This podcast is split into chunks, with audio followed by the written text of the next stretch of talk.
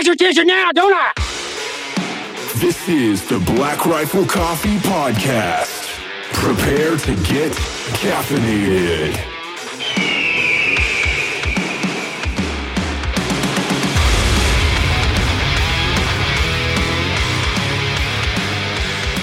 Hell yeah. Welcome to the Black Rifle Coffee Podcast. I'm here with the world's greatest motocross rider, Tyler Bereman. Uh, uh, Trevor Beeman. Tucky Bereman. How many Beemans did you have on that trip? Oh, well, you know, actually, I, I came up with a new name every time. Fred Bereman was my favorite. It's probably like Ron Bereman. 14 different Beemans. Yeah. This is, well, this isn't, if, you, if, you, if you're not into moto, this definitely isn't Tyler Bereman. No, Uh, Tyler looks like, I don't have you know, the blonde, luscious locks. he looks like a surfer, yeah, he does. not a moto rider. A He looks like somebody that would ask you for some change. Like- Yeah, yeah. the car park down at uh, no, Venice Beach. this is Mr. Blake Williams. Now, you, the thing is, is, we'll get to your history. We're, we'll, we'll, we'll make it short because that's not going to be the fun part of this. Uh, yeah, I mean, it's, yeah, you. I'll just let you roll with it. You're an awesome, you're an awesome motocross. You have like 40 gold medals no, I've only got Games. one. and Sheeny's got heaps more than me. I got, I got heaps of silvers. I'm like always the bridesmaid. but you did have a wedding day. I, I, uh, in court, I did. it's usually how most marriages end. But yeah, no, um, The gold medal. Which one was that for? 2009 freestyle motocross at X Games. So it was actually pretty cool. I was the first non-American to win freestyle, which was pretty cool because they pretty much ruled the sport for years, and it was. So they make it a little hard for foreigners to come in and Yeah, but now you guys are ruling the sport Yeah, because every every top name is an Australian. I think fast forward, it might have been Austin 2015, and there was a picture of all the Aussie athletes. Me and Harry were standing off to the side with no medals, but Clint had three bronzes. Sheeny had a gold and a silver. Uh, Jacko had a gold, and it was basically, I think, 12 of the 15. Um, So moto- you've taken it back. 12 of the 15 motocross sport medals were for Aussies. Jarryd won gold in whip and step up. So, yeah, it was basically an Aussie domination, and it still is. I don't What? think there was one American in, in freestyle this year at X Games. But so then what is how at what point did Australia just adopt freestyle motocross? I think- Because you're pretty much like Canadians with hockey. and we're a little bit further away, a little bit secluded. But um, yeah, I think what it is is it just took us a little bit longer to catch up and, and get our foot in the door, and then that natural stupidity and and just balls to the wall, send it attitude of Aussies just fit right into. Is it just there's not much to do in some of the outskirts? that too? I mean, Jacko gets himself in a lot of trouble because he's very bored on his big property in the middle of nowhere. So, um, but yeah, just growing up with land and stuff, we all start riding early, and and like I said, that stupidity that we have that just makes you want to send it either for the boys or you just translate that into freestyle, and next thing you're trying stuff that you probably shouldn't and figure it out.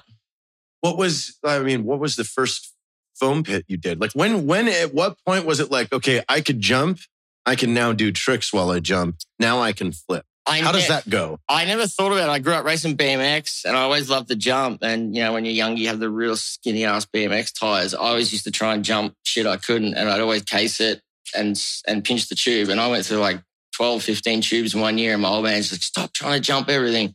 Just rim bash, pop the tire. And yeah, so that's where I loved to jump. And then I had a motocross bike, a moto bike to ride around in the back paddock. And I just started building jumps for that. When I was 12, I started racing motocross. I did a lot more supercross over the years than I did motocross just because I loved to jump. And then when I left school, I started a full time job and was racing mainly supercross, not so much motocross. Because when I turned senior in Australia, you turn 16, you have to race with the pros. I was weighed like 110 pounds, dripping wet. So I couldn't hold on to a 125 for half an hour. So uh, yeah, I just did more supercross and actually focused on my job. And um, yeah, fast forward a couple of years, started doing some heel clickers, hitting a ramp for fun. And then I'm like, I want to do a flip. And my parents like, no, like, you're not doing that. And so me and my buddy Cam went out and I just did it. And um, To dirt? yeah, t- I had some hay on the landing, but yeah, I, I flipped the BMX, I flipped the mini bike, and then just sent a 250F. And you did you have anybody to, to teach you this or to No. say, hey, this is how you do this? You need to, you know, No. because Travis is very intricate in you've got to be Yeah, he's very good at getting you through Lean the steps back, to get to it. Yeah, like- I didn't like- have any of that. It was just send it and see. That's why I started with the BMX, the mini bike, and then yeah, first one was straight to dirt. So that was a 250 F. Yeah. And how much you how much did you weigh then? probably 105. Yeah. How did So- you get that bike around? I made it all. You know, where there's a will, there's a way. But uh, yeah, the funny thing was there was a dude out there taking photos and went on some freestyle forum, and I was at work the next week, and my parents called me into the office. I worked at the family business, and they're like, "What's this?" And they bring it up on the computer screen. There's me upside down on my bike. I'm like, "Ah, yeah, I did a backflip on the weekend." And they're like, I went to impress, but just went on from there. So yeah, a year later, I quit my job and started doing freestyle full time. And then a year after that, I was in X Games. So it kind of just, it was something I never thought I was going to do. I never thought I was going to be a professional dirt bike rider. I thought I was going to be a pump mechanic working for my dad. And I was focused on my apprenticeship. And it got to that year when I started flipping and I'd be at the back of the factory with a welding mask on, just like that, daydreaming about riding. And my old man's like, hey, what? And he's like, yeah, you just, you don't want to be here anymore, do you? I mean, most people don't want to go to work, but I used to like it. And then after doing all that stuff on dirt bikes, all I was thinking about was doing dirt bikes. So he's like, all right, tell you're passionate about it. Finish your schooling and your trade, and then you can go do whatever you want. But yeah, I'm not going to have you sit here and work every day when all you want to do is ride your dirt So bike. So what do they think when you go and win X Games for freestyle? Uh, I mean, they're obviously pretty stressed at the time. So, um, yeah, my dad's definitely got some grey hairs from that because it is pretty stressful watching your kid go there and huck themselves. And obviously, they see the highs and the lows. You know, no one else is really around. But so when you there's only 40 people.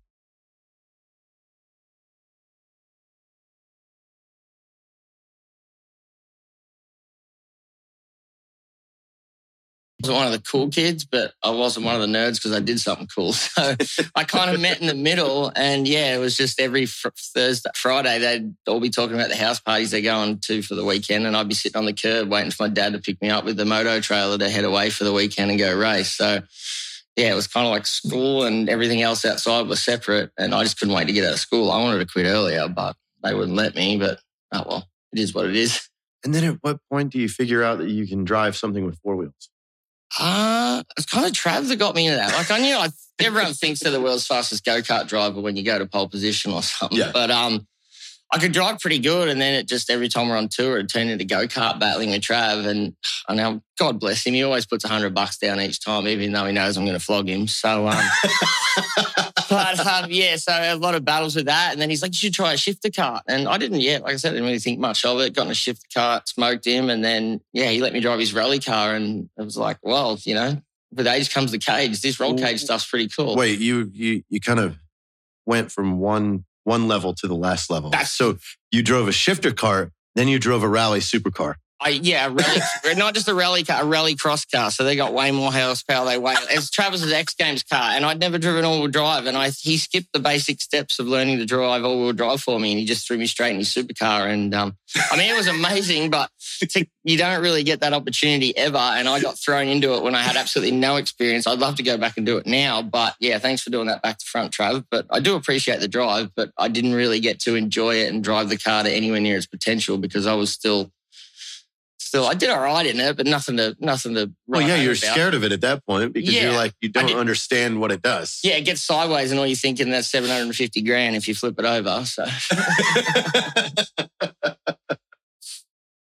and then so so you get in the supercar and then go back to learning how to drive. yeah, then I went to learn how to drive. So that was the drive. hook. Yeah, yeah. So that then I went to rally school up in um, Seattle. There, that was pretty fun. And Dirtfish. dirt fish, yeah, and learned to drive Subarus. All and honestly, the first day you do basically drive around two cones, and you've got to lift, turn, brake, and get the car to slide. And I couldn't do that to save my life. There was a kid.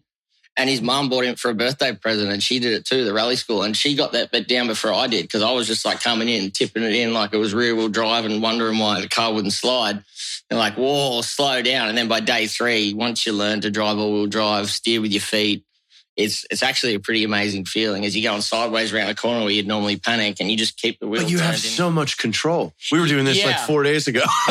but until you learn that control, you've got no idea. And as I said, I couldn't even go up and, and flick the car around a, a cone in a flat gravel yard for the first day. it's it's it is unreal once it clicks that you can Yeah. be pedal to the ground and be in full control just steering with your feet. and looking out the side window. You Yeah. barely look out the windscreen. It's like, all right, look at that next. All right, I'm going to go this way next. And then you're over here and once you figure it out, it's like same hand-eye coordination with a dirt bike. The things we do with our brake pedal and shifter and fingers on the clutch and brake as we're moving around, like that just transfers into a car. And as I said, you're looking out the window and your feet are going like, yep, a little bit here, a little bit that. You, like I said, the, you know, the steering wheel does stuff all in a rally car. Well, uh, that's what that's what the biggest thing that people don't understand when they first get in a rally car that moving the steering wheel a quarter of the way is about all you're doing. Yeah. Like, they're like, wait, what? Like, we just did that. All you did was was do this. From the outside, the car looks like you're doing the Commodore wave in the in the front seat like that. But um, yeah, literally, if you watch all those rallycross races and stuff, they're fully sideways in that, and you should really focus on the front wheels. They they barely go like that because it's all weight transfer. It's like if you're in a rear wheel drive, you see them come in, and then it's the wheels full lock that way Well, as you're going sideways. But that was like leading into my first time at Rally Ready with with Dave. Yeah. And it's like, hey, we're going to teach you to steer with your feet. I was like, and I'm I thinking, don't. Oh, I, sit up in the chair like this and put my feet well, it's like you, yeah, you start thinking about that. You're like, what? This doesn't make sense. How does one steer with their feet? But you got to put the seat right back or sit in the back seat. when you go and do that first the first mechanics course of and and that's front wheel drive rear wheel drive all wheel drive in dirt Yeah. when you learn that your driving in general just goes way up because now all of a sudden you're really learning what the mechanics of a car can do Yeah, well, what you can do with the car instead of just your average road car where it's swerve and slam on the brake, smash the throttle. It's literally, and then the biggest thing is patience and be smooth. Like if you start doing more than you need to, you just start getting out of control. Yeah. You get sideways, you don't correct it as quick as you can. You just move the wheel smoothly and don't panic if you're heading sideways towards something. Just a bit of throttle, gas out of it. And once you learn that and get that little bit of confidence, it's a, yeah, it's amazing how fast you can go through things and how out of control you'd look from the outside or what you would have thought was out of control. If you get him in with a passenger with Travis, like you basically don't let go of the oh shit handle. That's what they call in Australia, where you grab it up there. like you're literally like, oh, It doesn't gonna make sense. Yeah, we're, we're going to die. We're going to die. And then he's just, oh, yeah, but what do you think about that? This Next gear. he's not he's not even looking he's Yeah. just talking to you so one, yeah, once you know what he's doing and how he's doing it, you're like, all right, yeah, I'm comfortable. Getting in with Travis at any point is scary as shit. But if you if you're in there, then you understand what he's doing. You you're a little bit more confident. I mean better- any person that has never been with someone experienced with rally driving doesn't understand how what what there's a there's a disconnection of of computing power there's just the oh shit the whole time because anything you're going at, and you're like mm, pushing back in your seat. You you think there's no Well, way. you're accelerating into a turn, and Yeah. they're like, "No, no, no, no, no! Why?" And then you just tap those brakes, get the get Well, the the- front end weight in there, and all of a sudden you're sideways. the passengers trying to push the invisible brake pedal as hard as they can. It's probably dents in the floor when they do all those passenger rides because they're just pushing so hard trying to stop that the brake pedal's not there because they're freaking out. So, but yeah, you said dip the front, transfer the weight, get the back end hanging out, use the happy handle if you need it. so, but yeah, It was it was early on that Travis told me uh, not to use it.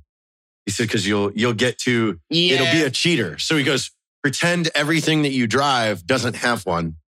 And the more that you can control the car with just the gas and brake pedal and, and weight transfer, the better you're going to be. Hundred percent, yeah. Like it's basically only really used in like in rallycross. You watch the onboard. If they didn't transfer the weight enough, or there's another car at the inside and they couldn't flick it as far, they use it a little. It's like an it around. escape. It's like an Yeah. escape. It's a last ditch. Like, oh, this isn't coming around like I wanted to.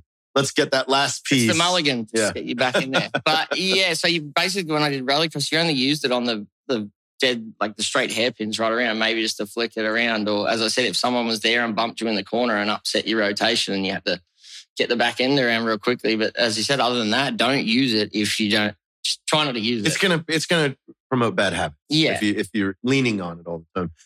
What professional racing have you done then since you've jumped into four wheel? Uh, I did Red Bull Global Rallycross. I did like seven rounds over two years in the lights class, which is pretty funny because I was over 30 at the time.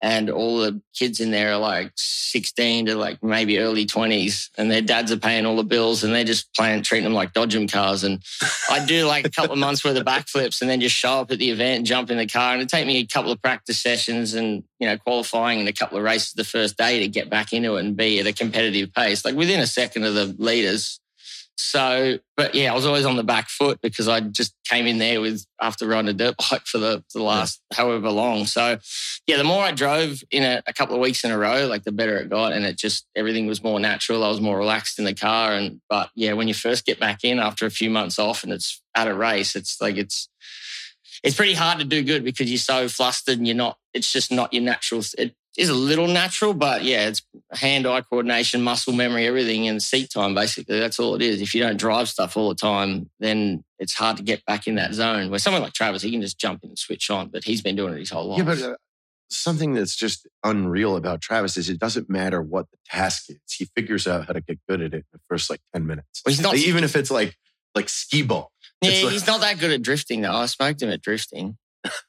We're going to need to see this. Ask him about South Africa. Ask Dove. Yeah, um, yeah, he was useless at that. So maybe because it was rear wheel drive only. But yeah, it's it's the yeah global rallycross. I did like seven rounds there. I got one podium. I was up on the podium, just spraying, popping bottles, spraying it. Started chugging from it, and then the lady comes up and goes, "Oh, it's actually non-alcoholic cider because there was kids It's under all twenty one in the class." But uh, yeah, I still chugged it just for the photo. Uh, and then I did Pikes Peak hill climb twice with uh, Trav in a Porsche GT4. So that was wild.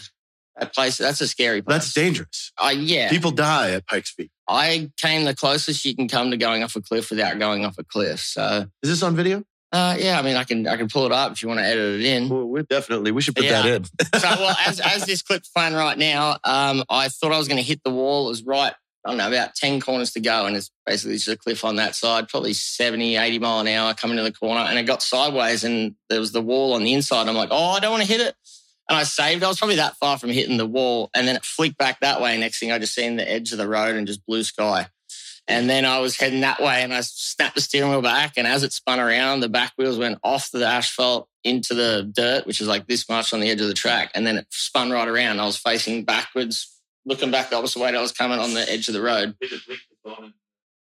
but the onboard, you can see in the rear view mirror, you can see my eyes. And yeah, I shit my pants and my eyes pop out my head when I almost hit the wall. And then it goes back that way and then they go again because I thought I was going to drive off the cliff. So yeah, it was um, it was wild, but uh, I mean, I saved it. I didn't go off the cliff. That would have been my Pikes Peak career done the first day of practice forever. Just, just I did a three point turn, kept going up the hill, and just kind of said I had a bit of a moment, didn't say nothing. And then Trav's like, "Oh, I had a moment at two. I got sideways by the finish." And then we got back that night and watched the inboard, and he come out and grabbed me. He's like, "Dude, it's like I oversold mine. You undersold yours. That was." You nearly went off a cliff. Like, it's like you nearly destroyed that. you know what he's scared, what he's scared. That's like, Yeah, uh oh. He's like, you didn't tell me it was that kind of moment. I'm like, hey, it was just a moment. I mean, don't show the Porsche guys. Well, you and I have a bit of a history now. We do. I think We do. they don't know that we've had a long-lasting rivalry we do. with no real uh, motive behind it, yeah, it's other than just just bickering. shit talk. I think we're too loud now, shit talkers. So if you can one up the other at any point, it's good to shut them down. Uh, you and I did one lap. It was almost four years ago. What you did two laps.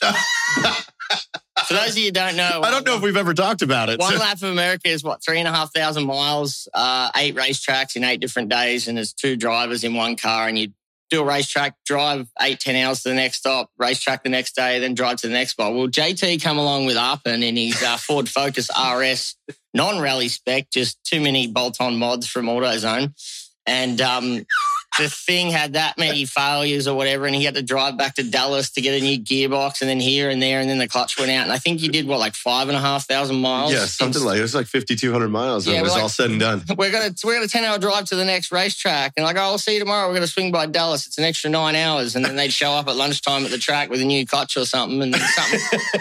we went through two clutches, two transmissions. That's yeah. So when it was all said and done, uh, you know, me and me and Sheeny over there won the overall. We smoked Trav. Oh yeah, you guys killed it. And then, um, yeah, old Arpin and JT rocked up about a day and a half later, and um, I think, you, yeah, I think, We got 69th. We beat the girls. yeah, yeah, that's easy. Yeah. All we wanted to do was beat the girls. Yeah, they had a little bit too much horsepower for their skill level, but um, they, they, they were good. So yeah, that was a, that was a fun trip.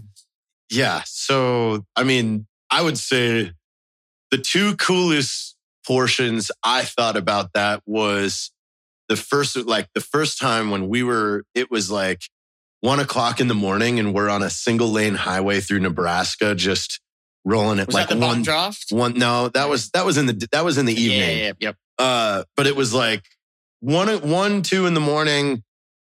It's it's because we all stayed together. Yeah, so it yeah, was we- it was you guys, it was Travis and Marcus Luttrell and me and Steve Arpin. Mhm. And like one in the morning, single lane highway in the middle of nowhere, Nebraska. We're doing 130, 140 Easy. with three cars just freight right train. behind each other, just meow, like eh, in the dead of night. That yeah, that was that was a pretty fun trip. The trouble is with that when there's like you know eighty cars or something, all with the Yeah. stickers and the numbers on the side. Once uh, once someone goes through the town in a nice car with a sticker, the old highway patrol. That's why thinks- it works to, to wait. back. Yeah, yeah. Let them get the first ones. But then they just sit there on the side of the freeway because they know there's another 25 or another 80 dickheads coming through in, in expensive cars trying to go fast. We got pulled over at one point. I'd been driving for like three hours and I need to pee so bad. I'm like, Sheeny, you want to drive? I'm going to pull up at the next truck stop. And he's like, yeah, sweet. And as I was coming up to the exit, a cop pulled up beside me and just stared at me. And I'm like, shit, you know how bad this is going to look when I take the next exit? Yeah. And I had to pee so bad. So sure enough, I took the exit. He dicks in behind us and pulls up the servo. And I go to get out. Like, man, I really go. He's, you stay right there. And then he comes up and he's like, I had calls that there was a race car dodging in and out of traffic and going fast. I'm like, oh, yeah, there's like 80 of us on this trip. He's like, are they all white Subarus with number 22 on the door?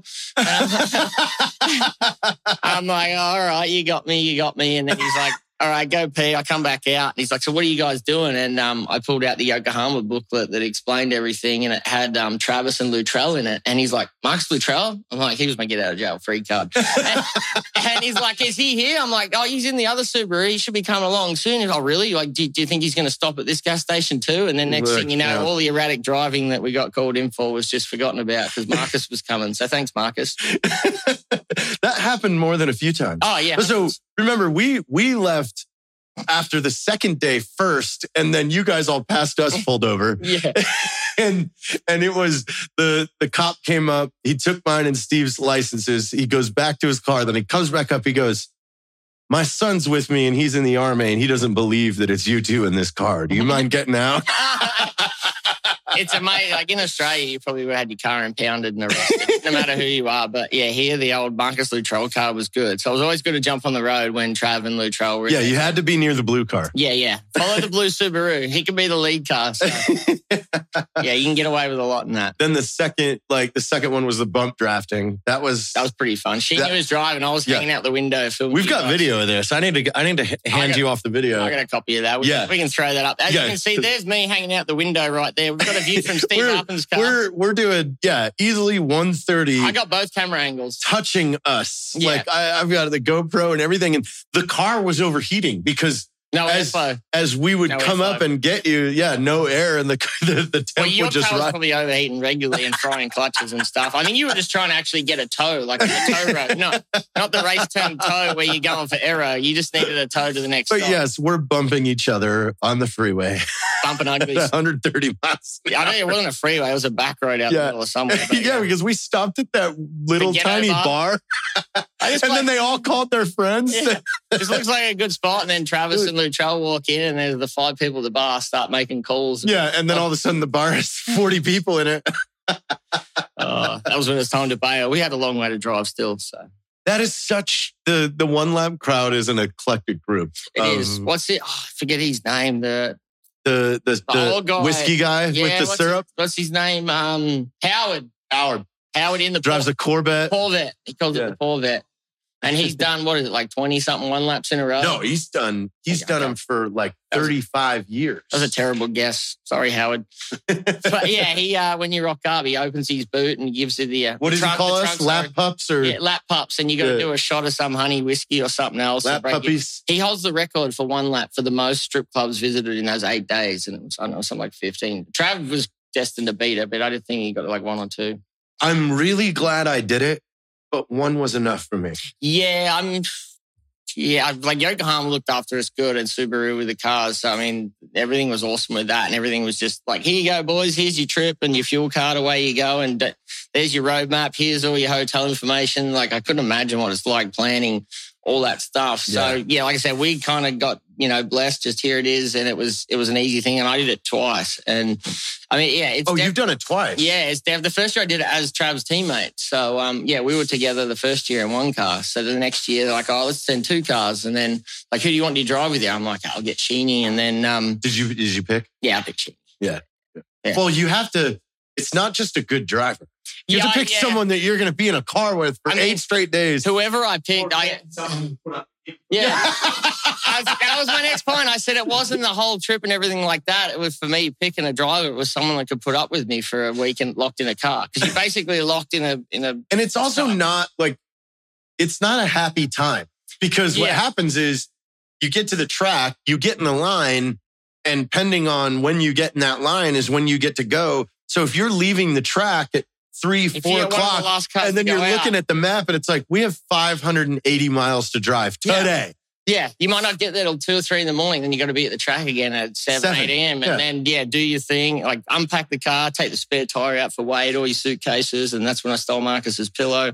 Oh, But that yeah. was a, yeah, what, that was a big deal. Well, I mean, it, You almost got killed. Yeah, I did. I almost got killed by a, a Navy SEAL by uh, for stealing his pillow. But the thing is, yeah, when you get to the track, you pull all the weight out, all your suitcases and stuff. And Marcus wasn't thinking. He put his pillows and stuff next to our pile. So at the end of the day, when you're in a rush, loading all the bags up, I just seen the stuff next to ours. I'm like, yeah, that's our pillows and shit. So I just threw him in the car. And as we're heading down the road, 10 minutes later, I get a text message because I see Marcus getting there, like putting the seat back, ready for the next road trip.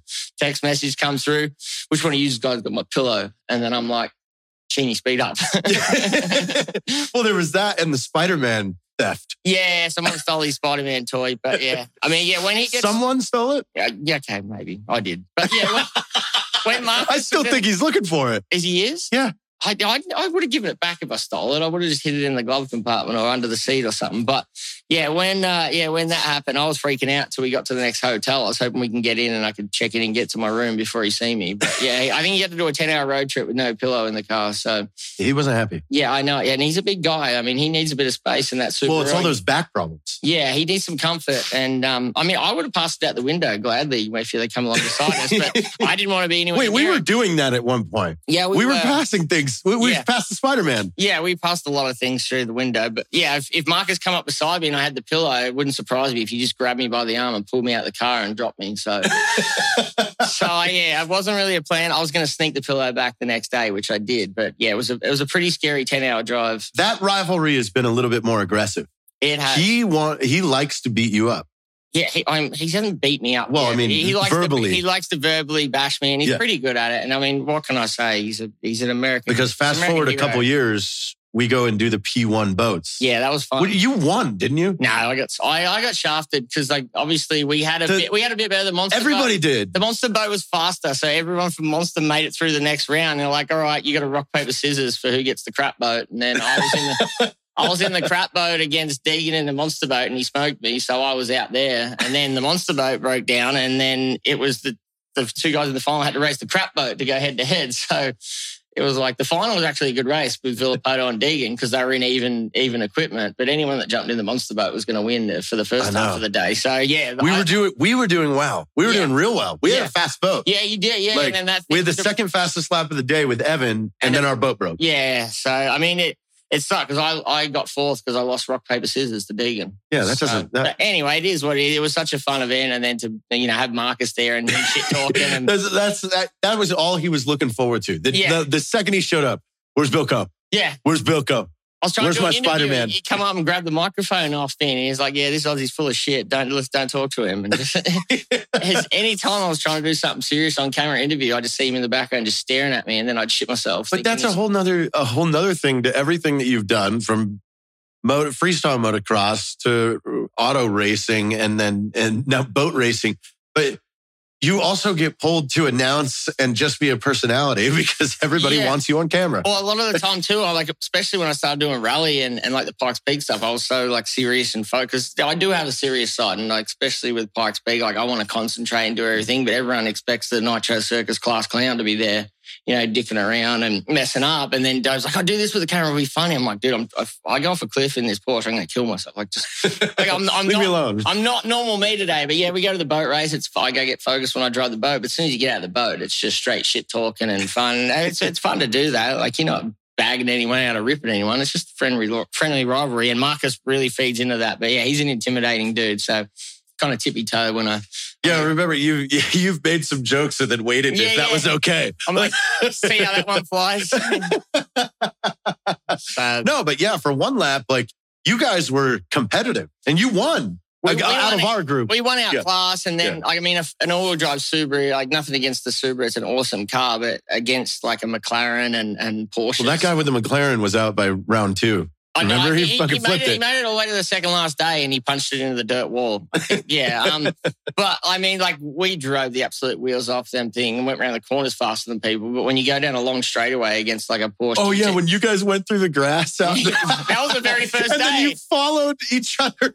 very yeah, very first day. It was like whatever position you finish on the first day is your start order for the whole trip. So the better you qualify, the earlier you leave to start your road trip. And I sat right behind Travis. You meant to have a big gap so can't see the other car. And I went, no, I'm taking off right behind him to chase him. We do our warm up lap, pin it around the first corner, come in hot, and then both just run straight off the road. And it was a wet grass embankment. And Trav runs off. He's like, oh no, I'm going to finish last. And he's sideways and he looks out his window. And I just followed him straight off. And then I was sideways too, just sawing logs on the steering wheel with the throttle flat in fourth gear on this wet grass, just sliding into the middle of nowhere. And we're lucky there was no tire wall there. It would have been over in the very first day. But, But holy shit, was it fun. oh, that was so much That, fun. that was the race you guys didn't think we were going to show up to, and then we showed up. oh, look, they're here. There's a black rifle car just showed up. and then you hear, oh, it's, it's limping in. Yeah, that was. Uh, I think yeah, you're in like fourth gear at one point, going 30 miles an hour beside us, and you punched us, and the car just went. "Mm." It was just it was all clutch. Yeah, yeah, and and to just make you feel better, that car is in pieces in Michigan right now. Still, Okay, How long has it been in pieces? Well, since that. Ah, you know, So that is three years. pretty much. Yeah, It's got a new motor, new transmission, new clutch. I think just peel the wrap off and sell it. Maybe get a new I'm not giving up on it. Are you? Yeah. No, I'm not That's giving up focus. on it. That's JT. He's always focused on the task. Highlight of the trip, remember Road America? Oh, when you beat Trav? Yeah. Yeah, Sheeny actually, Sheeny's over there in the corner. He was my co-driver. He actually beat Trav in the wet, and um, Sheeny was Come on in. Sheeny was absolutely stoked, and Travis was absolutely devastated. I mean, they were calling they were calling Sheeny the, the B driver, and I said, "No, he's he's the same as me." You just But um, saved me for the saved me for the good tracks. yeah. So uh, yeah, Sheeny Sheeny come on board and killed it. Here he is now. Want to say hello, Sheeny? Yeah, g'day, how you going? I have to hold this thing the whole time. it's heavy. Yes, you have to hold it the whole time. That's now your new job. Look at his muscles, though. He's way stronger. You guys than me. can change seats in a minute, and we'll introduce him uh, properly. We'll turn it upside down, and we can all sit on it. All right. So, what was the highlight?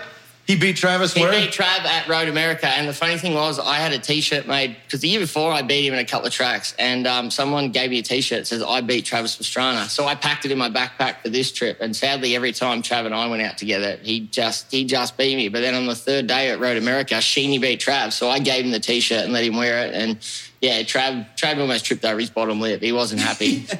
Uh, no, he gets mad if he's losing. yeah, hundred percent. That's the only time you see him unhappy. Yeah, I, like Rallycross, uh, the first round of NRX a couple of weeks ago. He was on the pole. He had that thing in the bag, and he made it to the first corner, and he blew it. So I know he's he was really pissed off at himself, and so you should be, mate. You blew it. But yeah, no, yeah, yeah, I, he's got the speed. He came out swinging at the next one, so I, I think he just needs a little bit of luck because normally he's starting mid pack and scrapping his way around. Like he's got the speed to win it this year. So if he makes a little mistake like that, he's going to be pissed. So. Oh yeah, he's still in the in the running to win it. Right, Yeah, so- hundred percent. So I mean, it's only two rounds out of five so far, but he's what qualified first and second at, at the first two rounds. So yeah, that one little mistake would have been good on the fourth or fifth lap, but he did in the first corner and went from first back to seventh or something. So, sorry, Trav, to call you out, but I'm actually I'm rooting for you, mate. I think you can win this. We all are. I want to see you win. Sheeny's not. Sheeny will but, smoke but, but, then- but then it, but then it comes down to like it, you won your own series. Yeah. hey, the funny thing. Wait, We didn't you design all the tracks? we were, on, we were on a group text the other day, and someone said, um, I think it was Carmichael or Chad, and he's like, "Oh yeah, I designed the course. I, it's my car and everything. I still get smoked." And then Chad said, "Yeah, pretty much like speed and style." Trav invented that sport. and I think it was the one time in San Diego, and he was like the fastest dude by a mile, and then crashed in the first corner in the final. I might have been in the first round. He didn't even make it any further. He crashed out in the first race. So, but yeah, that's Trav invented that sport, and then yeah, he was easily he won every time he entered it, except for that time in San Diego, and yeah, he just blew it. But same as rally, my course, my rules, everything, and I still can't win. He doesn't win, he changes the rules. So yeah, yeah. If you're not cheating, you're not trying. So what are you what are you doing next year? Oh man, uh, retiring from freestyle? No, Uh, are you? I've well, it's probably getting it's probably hurting now. I'm 36 now, and I Just fuck this up right here. Yeah, I just got six stitches in my five stitches in my chin last week. My handlebar punched me upon landing. That wasn't a mistake by me though. That was the airbag landing when you sink in it. It ripped my foot off as soon as I landed. I had no idea I was going to crash. It was all happy days, and all of a sudden, as my wheels about to touch, next thing I'm getting an uppercut. Are you doing a to the jaw. backflip on a dirt bike? No, it was a turn down, Oh, okay. which I'm not as good. I can do backflips way better than I can do turn downs, right, Sheeny? Yeah. Yeah. So um, yeah, I threw a big one and everything was looking good. As soon as I landed, my foot come off, uppercut, bang, fell over. You know, dusted up my knuckles. But yeah, that's so. If it wasn't for COVID, I'd probably be pretty much at the end now because that whole 16 month off, we were meant to do a shitload of shows and everything, and it was probably you know. You get to that age, it's, it's enough. So, but now with the whole COVID thing, I didn't make any money for like 16 months. So it was like, all right, now I got to get back on the horse and slug it out for one more year to kind of make up for spending more money than I earned for the last 16 months. So, yeah, that's probably stretched out dirt bikes for a bit longer, but eventually the goal is to do car stuff. And if that doesn't happen, then I'll just guess I'll be a pump mechanic.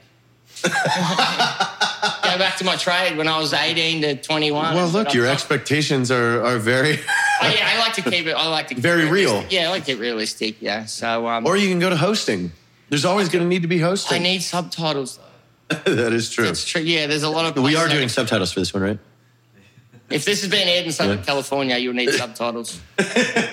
no one knows what he's saying. Yeah. So yeah, that's the plan. I mean, I, I didn't do Pikes Peak this year, which wasn't turned out to be not a bad thing because they only ran the race halfway up the hill because of the weather. But I mean, I'd love to go back and do that again next year. It's just like with COVID and everything, a lot of to get sponsors to do car racing stuff. There's not a lot of funding around, and, and even like NASCAR and all those stuff, they struggled just to keep afloat because of all. You got to find audiences. Yeah, like, everything- things are getting boring to people. Yeah, exactly. So too much TikTok going on. So- Yeah.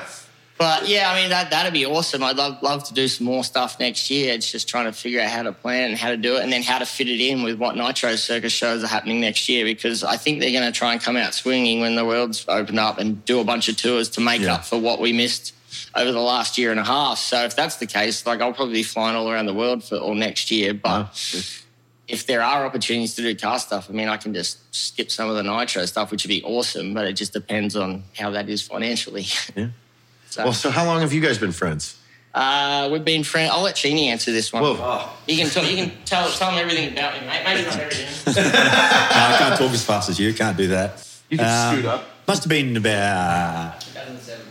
Was it? Wow. Oh, that's right. Yep. We were talking about it the other day. You Yeah. wrote a tour or something. Yep. Um, good mate Floppy made a few calls, got me into a, a couple of shows and competitions over east, and we loaded up the bike in my old uh, BYSS. Because you live you live out Yeah, West Coast. like like where there's nothing out there. Yeah, two and a half hours just to an airport, and then it's like 30, I think it's was 38, 40 hours to drive to the East Coast. So we drove over, did a couple of shows and competition. One was at Calder Park, he was judging, and I I busted foot. jumped to I the was flat. judged, But I don't think I watched. I was just sitting there with my foot up, and I just made up some scores at the end. I do remember over jumping, and then you saying, "Oh yeah, better check those forks or something," and then I'd just, ah, I'd just keep going. Yeah, the stupid shit that he says. Maybe, maybe. Oh, did you guys find third gear? it wasn't third. You yeah. came to our house, didn't you? Yeah. Yeah, it did. exhaust in the back of How old were you at that point? Ah, 20, 21, I think. Yeah. Yeah, it was started pretty late in. in Yeah, you're a little older than the than than the crew. No, he's younger. Younger? What? Uh, Harry's like 55. 25, he's isn't younger he? Oh yeah, only just younger, but he started started well before me Yeah. with with the motocross and stuff. pretty damn quick. yeah, I was just motivated. I was starved, starved of the motocross for the years. So, uh, yeah, when I when I got my bike, I basically lived on a farm, so I yeah rode bikes as a kid, but didn't buy my own until I was about fourteen.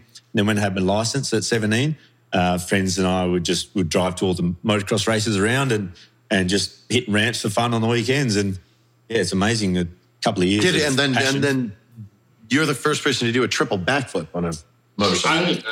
yeah, No, the only person. yeah. Actually, The it's funny. only person. Uh, I remember young, I remember watching the guys like Travis and everyone flipping, and mum saying, Oh, you're never going to do that. And I got the same speech. Yeah. and, uh, and I remember watching uh, Travis do the double flip in 2006, and I hadn't even backflipped then. It was later that year that I did the same as what he did, got a BMX. I think we jumped a, into a dam, water, just to play around. Then did the mini bike on the back of the landing for FMX Lander. And then after that, I thought, actually, yeah, I reckon I can flip a big bike. And yeah, it was like How was that end first of, one? End of 06. I nearly landed and rode away. I, I had it in my head. I, I knew sort of the physics and You know you can awareness. get to your wheels, and if it's Yeah. a little bad, then it's fine. But some people just try it when they've got no idea, and then they can just land completely upside down. Yeah. So, Yeah. I knew what it took to make the bike rotate, and once I had the momentum, I was good. But All it needs is these things together to rotate. I had the He 452, is, so he that is helps. the best in shape freestyle guy. Yeah, I think. buff. Yeah. I like men's health. I like to look at him when he's got his shirt off. Yeah, yeah. Harry's Harry's trying, but he's not there yet. No, Harry's Harry's got me. He's he spends way more time in the gym. Harry's lacking in the mental capacity, though. Good value though. He's he's a good one. So to grab. yeah, triple. How do you go from single backflip to three? You add two more. yeah, funny actually. Travis, I guess ever since he did his double flip, he wanted to get a triple done. But it wasn't until Bag Jump came out with those airbags that we were able to just play around with different ramps in different places. So Travis uh, asked me uh, and Tom and I to Tom Pages and I to come out and test out some ramps, and he just wanted to see what was possible. And I think we ended up going through about 17 ramp changes, and uh, thankfully we could just jump to this great big airbag. How tall was the ramp in the end? 'Cause this 10, it was 10 and a half metre. I think it was 33 feet. And you hit that in third gear pin? Yeah, Oh third yeah, gear. you guys were going. 50 something miles like an you- hour? yeah, it was about 51 or 52 like on eighty the feet radar. in the air. Close to 100, I think. Holy shit! Yeah. We can get this video, can't we? yeah. Yeah, we'll get this video. Yeah. it was insane. The, the first day Travis showed us that ramp, it just, you know, Tom, Thomas was like, nah, I'm going home. yeah. Yeah, wasn't? Didn't somebody show up? We're like, ah, about. Yeah, we had to rock, paper, scissors for who hit it first. It was stupid. I would have done it if I was there. uh, and I, I, sorry, did you say something? Yeah, Yeah, it was but pretty awesome. did you did you just jump it first, or did you? But the thing was like, mind you, it was maybe only goes 58 or 60 degrees, no, 70 degrees when we first made it. Ended up being about 10 or 12 degrees steeper, like around 79, 80 degrees in the end. But yeah, we literally eyed it up from about 50 meters back, thinking, oh, yeah, I reckon maybe third gear. Travis is, oh, I think fourth gear, you know, it's pretty yeah, steep. Travis. Yeah. Yeah, it goes ninety miles an hour. You're fine.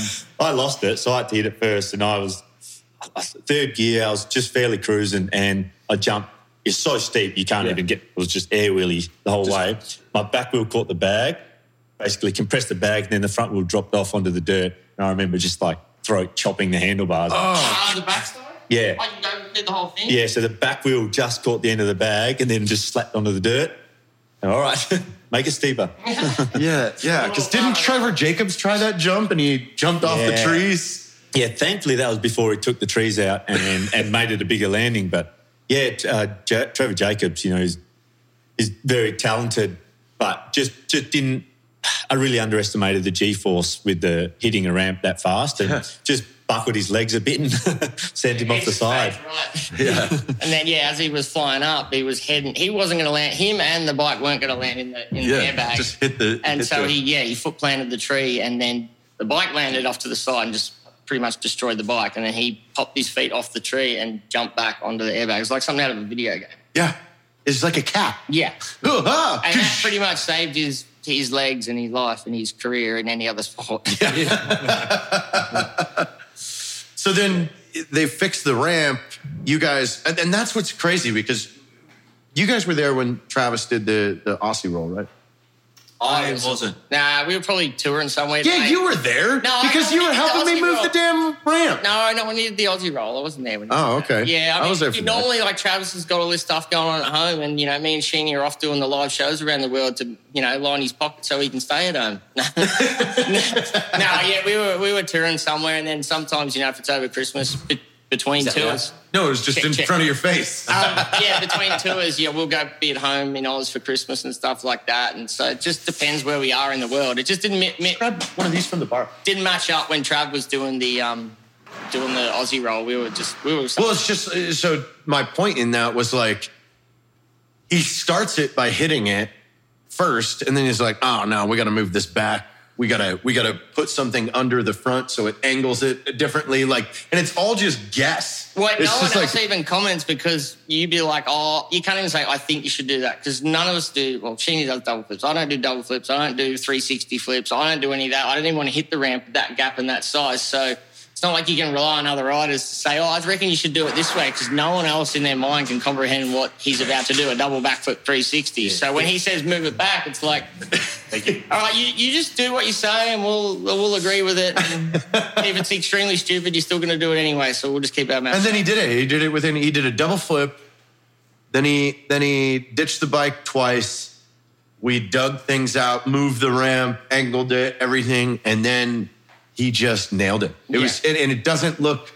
It looks so like intensive. I don't know how his head knows what to do. Like you were literally just spinning He's and hitting the done that enough gas. times, like with the gymnast training, with the body rotation. she knows all about it. Like to do half um, half halfway to the first flip, look over your shoulder, and I know he. Yeah, I'm just guessing what he. Travis has told me how it works, but he does know where he is. It was funny though. He, um, I think after doing the triple flip, Travis, he loves to rub things in. And I remember getting text message just like, "Hey, just landed the Aussie roll, you know, up yours," and sum, summed it up. It was four or five jumps, and it was something like ditched one, knocked myself out twice, shat myself, and then landed it. Yeah, like yeah. So, yeah, he did a good job. He sharded. Yeah, Uh, yeah. The- on the second to last one. oh, right. We, Yeah. got, we got photos of that. Yeah, well, it's on video where he's like, "I'm gonna go change."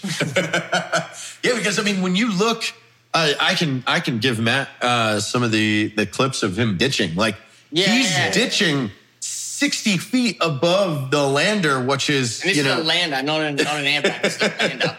it's a light airbag, I think, or it's just got the the turf.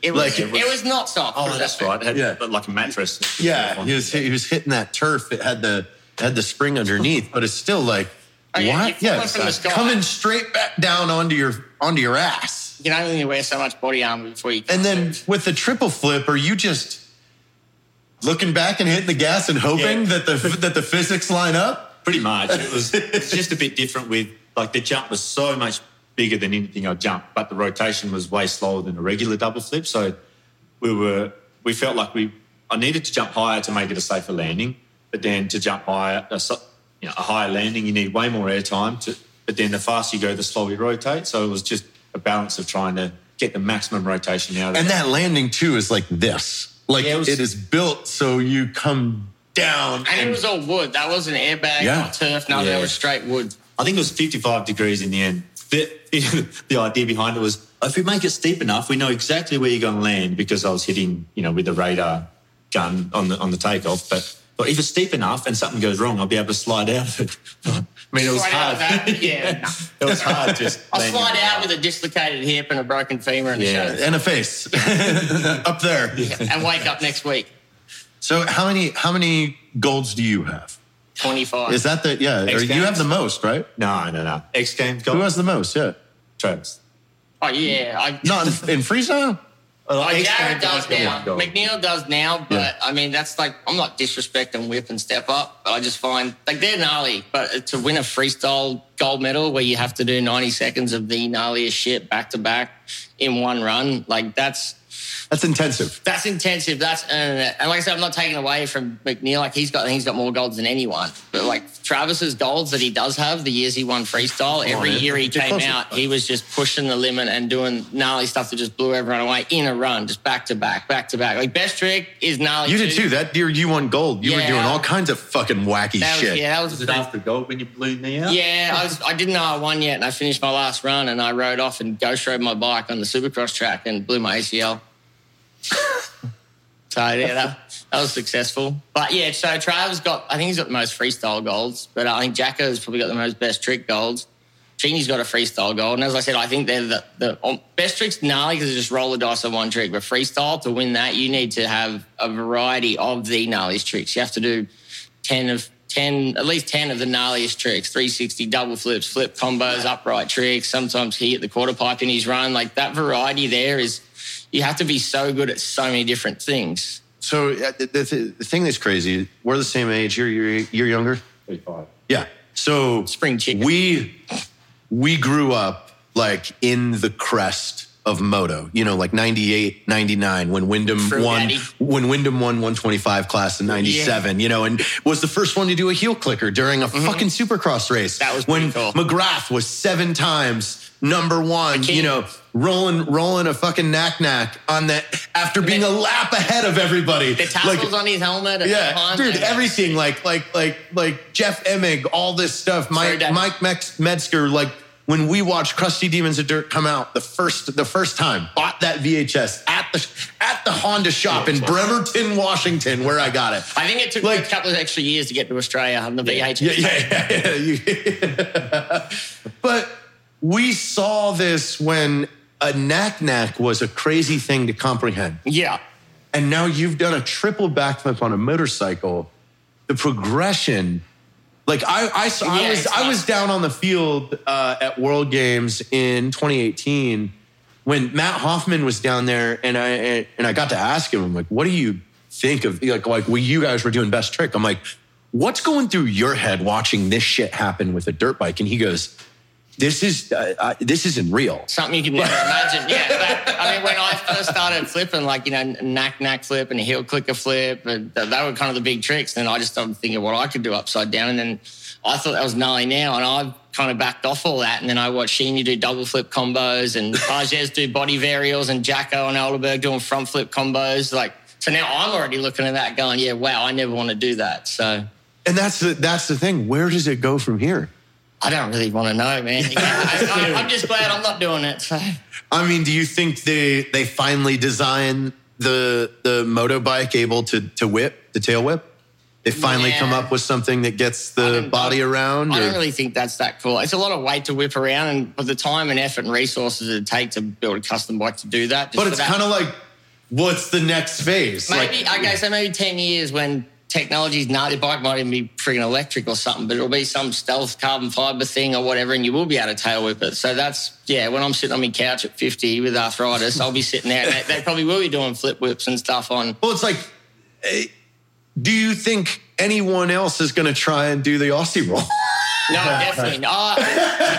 10, 15 like, years. who even has the technology to try it? I know, I know. I, I guess eventually bikes, you know, we're getting electric mountain bikes and then electric motorbikes. There's kind of, you're getting the in between. So something that's not quite as powerful as a motorbike, but lighter and more like a mountain bike, you could just do a bit But more. is it the same at that point? That's what like I'm if you see yeah. if you see if you see this progression go to where a freestyle motorbike is more like a almost like a lightened version of a trials bike. Yeah. Is it really the same back in the day when you guys are whipping a 450F around? What we're doing now on the bikes we're on, are basically the same as what you said, like 1980, whatever, when Crusty and all that first come, 1990 when Crusty came out, and you know, Supercross, that's all the same. So if technology gets that gnarly in 20 years, like Supercross might not even look the same. So hmm. freestyle might not look the same. Yeah, but it's still if you jump on a on a 1998 YZ250, it's still generally the same weight, same thing. Like you can Yeah. still trick all your stuff on that bike. Exactly. Like and like but you probably have to hit the ramp third gear on a CR125. But yeah, like if, if we fast forward 15 years and the technology's totally crazy and the bikes don't even look like the dirt bikes and they don't weigh it like you're, like you're Yeah. talking about probably going down to a, a sub 100 pound bike with battery technology and everything like like both wheels being powered Yeah. like that would change Well, the there is- game. There is the bike that Levi's building now. Yeah, that's- that's, what twenty kilo lighter. So It's a lot. Yeah, he built his own frame. He built like all these carbon fiber plastics. Yeah. So he nuts. built something He, that's he built his own motorcycle. how much Developed- lighter is it? It's about what 15, 20 kilo, 15 kilos or something. uh, yeah, I think it's more like twenty kilo lighter. But he'd been Yeah. playing with his own carbon fiber parts for a while, and and I'll show you a into picture of it. titanium. So I think he's made a full titanium frame. I don't think the frame's titanium. Isn't it? No, because the titanium doesn't flex. And it's Nah. just like what A lot of after after being used to the sheer weight and then coming with some, that twenty Well, he's been doing lighter it. He's is been a doing it big bit by jump. bit. He's been doing Yeah. it bit by bit, like carbon fiber plastics here. Then he had a carbon fiber full subframe thing. So he's been gradually building up to less weight and less weight. So for him to jump on that, like if we jump, You're on talking about like getting in the air and being able to flip your bike this way, Yeah. like like a kickflip. yeah, the bike does the varial. Like, I mean, BMX has been the same since day one, except for those Oh, knee-shaped man. handlebars. You- but you- it's still basically the same concept. Flipping a motorbike. That's all the same concept, but I guess if all the technology changes and it's even gnarlier than what Levi's got right now in 15 years, the sport will look different. And we'll sit back there like, yeah, I, I would have done that on that bike. That's, that's what we'll say. But it's, We'll bag them out like the old guys are bagging us out. Yeah. in airbags. yeah, and cutting down our, not cutting down our fenders and stuff. So, Yeah. Well, you guys post fucking awesome content. Where can people f- follow you on Instagram? uh, at Bilko FMX, if you want to follow me, even though I'm lost. Yeah, well, you got all kinds of fun stuff, and you. Yeah, Sheeny FMX. My Instagram has He subtitles. Two- yeah, I copied him. Two of the best, though. You guys are the most fun to hang out with. Yeah, I'd, yeah, I'd, with I'd say without that. without almost getting killed. I'd say you know. that, yeah. I've almost been killed by Harry. I've almost been killed by Travis a lot. Yeah, I haven't, I haven't put you in any You- danger at all. No, not at you just just laughing to death. That's why you wouldn't let me shoot guns at your house. because you don't want to get in danger with me. Well, thank you guys for coming. This has been great. High Yeah, thank you. Thanks for having us. Thanks, JT. Thanks, Black Rifle. We'll see you at the next one. Pull your pants up. It's all over.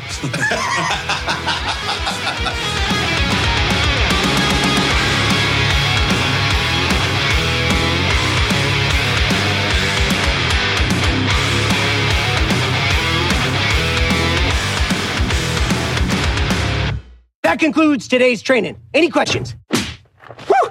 Drum titties, boy!